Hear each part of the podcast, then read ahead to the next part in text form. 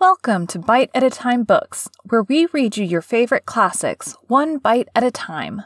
My name is Bree Carlisle, and I love to read and wanted to share my passion with listeners like you. Today we will be continuing The Secret Garden by Frances Hodgson Burnett. Chapter 7 The Key to the Garden. Two days after this, when Mary opened her eyes, she sat upright in bed immediately and called to Martha, Look at the moor! Look at the moor! The rainstorm had ended, and the gray mist and clouds had been swept away in the night by the wind. The wind itself had ceased, and a brilliant deep blue sky arched high over the moorland. Never, never had Mary dreamed of a sky so blue. In India, skies were hot and blazing. This was of a deep, cool blue which almost seemed to sparkle like the waters of some lovely bottomless lake. And here and there, high, high in the arched blueness, floated small clouds of snow white fleece. The far reaching world of the moor itself looked softly blue instead of gloomy purple black or awful dreary gray. Aye, said Martha with a cheerful grin. The storm's over for a bit. It does like this at this time of the year. It goes off in a night, like it was pretendin' it never had been here and never meant to come again. That's because the springtime's on its way. It's a long way off yet, but it's comin'. I thought perhaps it always rained or looked dark in England, Mary said. Eh, no, said Martha, sitting on her heels among her black lead brushes. Nowt of the sort. What does that mean? asked Mary seriously. In India, the natives spoke different dialects, which only a few people understood, so she was not surprised when Martha used words she did not know. Martha laughed as she had done the first morning. There now, she said, I've talked broad Yorkshire again like Mrs. Medlock said I mustn't. Nowt of the sort means nothing of the sort. Slowly and carefully, but it takes so long to say it. Yorkshire's the sunniest place on earth when it is sunny.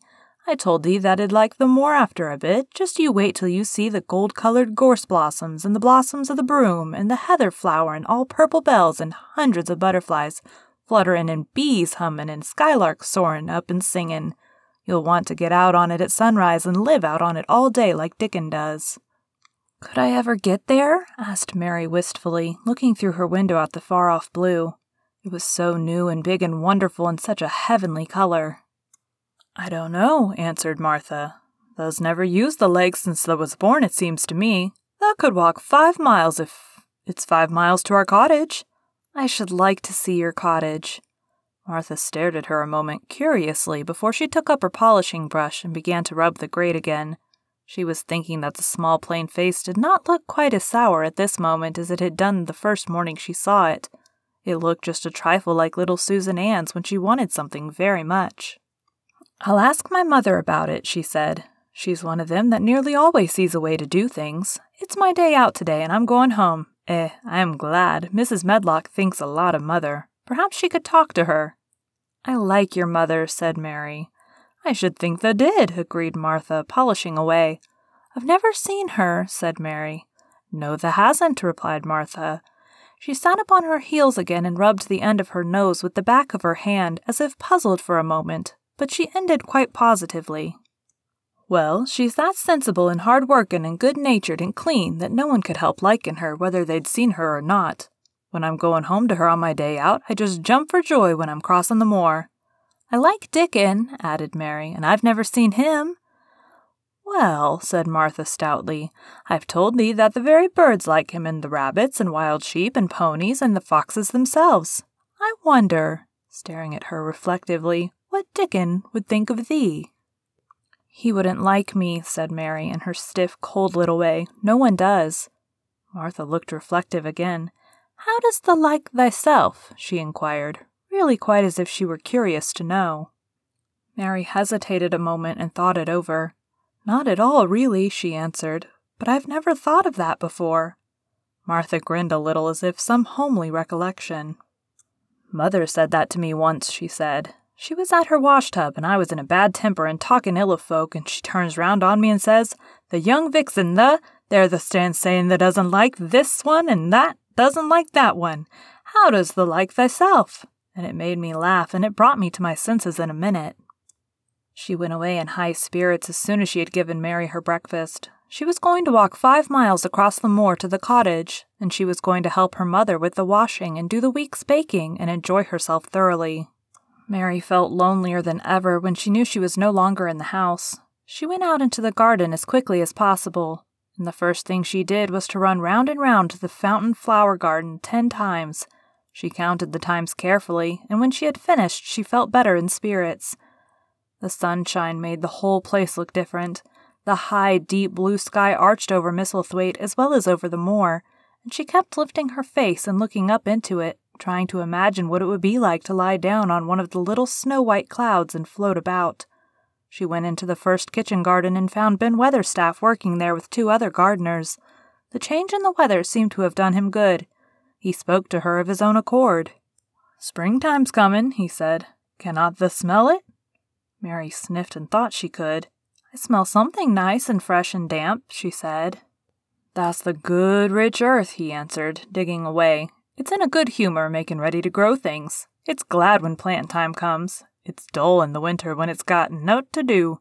In the flower gardens out there, things will be stirrin' down below in the dark. The sun's warmin' 'em.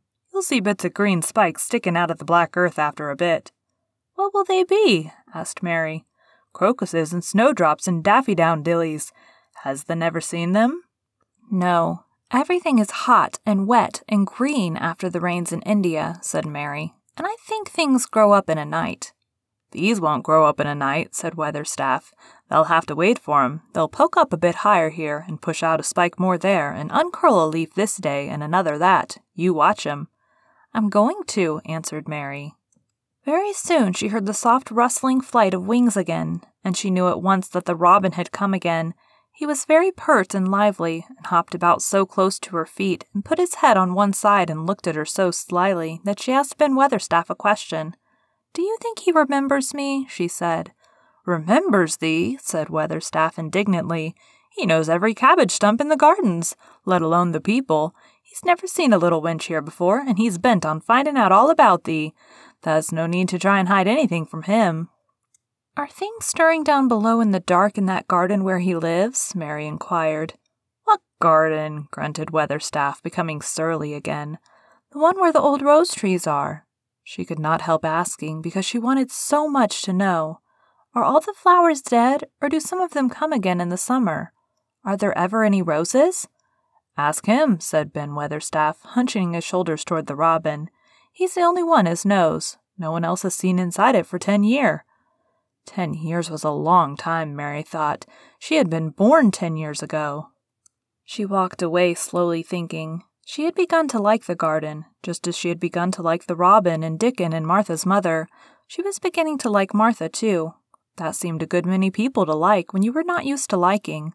She thought of the robin as one of the people, she went to her walk outside the long, ivy covered wall, over which she could see the tree tops. And the second time she walked up and down, the most interesting and exciting thing happened to her, and it was all through Ben Weatherstaff's robin.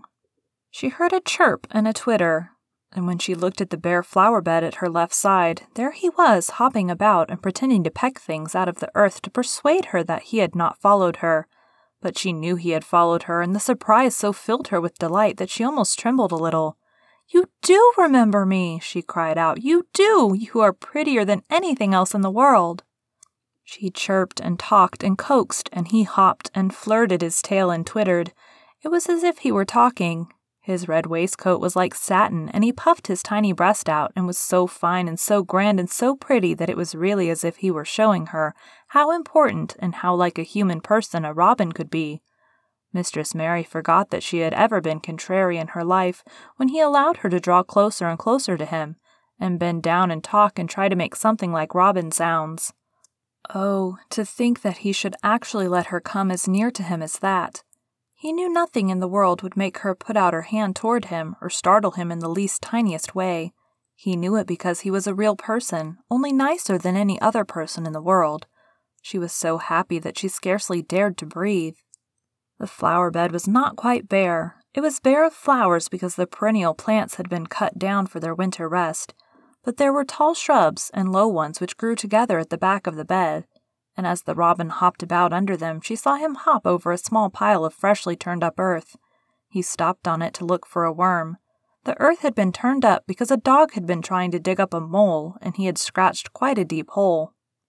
Mary looked at it, not really knowing why the hole was there, and as she looked, she saw something almost buried in the newly turned soil. It was something like a ring of rusty iron or brass, and when the robin flew up into a tree nearby, she put out her hand and picked the ring up. It was more than a ring, however. It was an old key, which looked as if it had been buried a long time.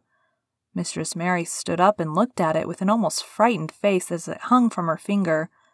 Perhaps it has been buried for ten years, she said in a whisper. Perhaps it is the key to the garden.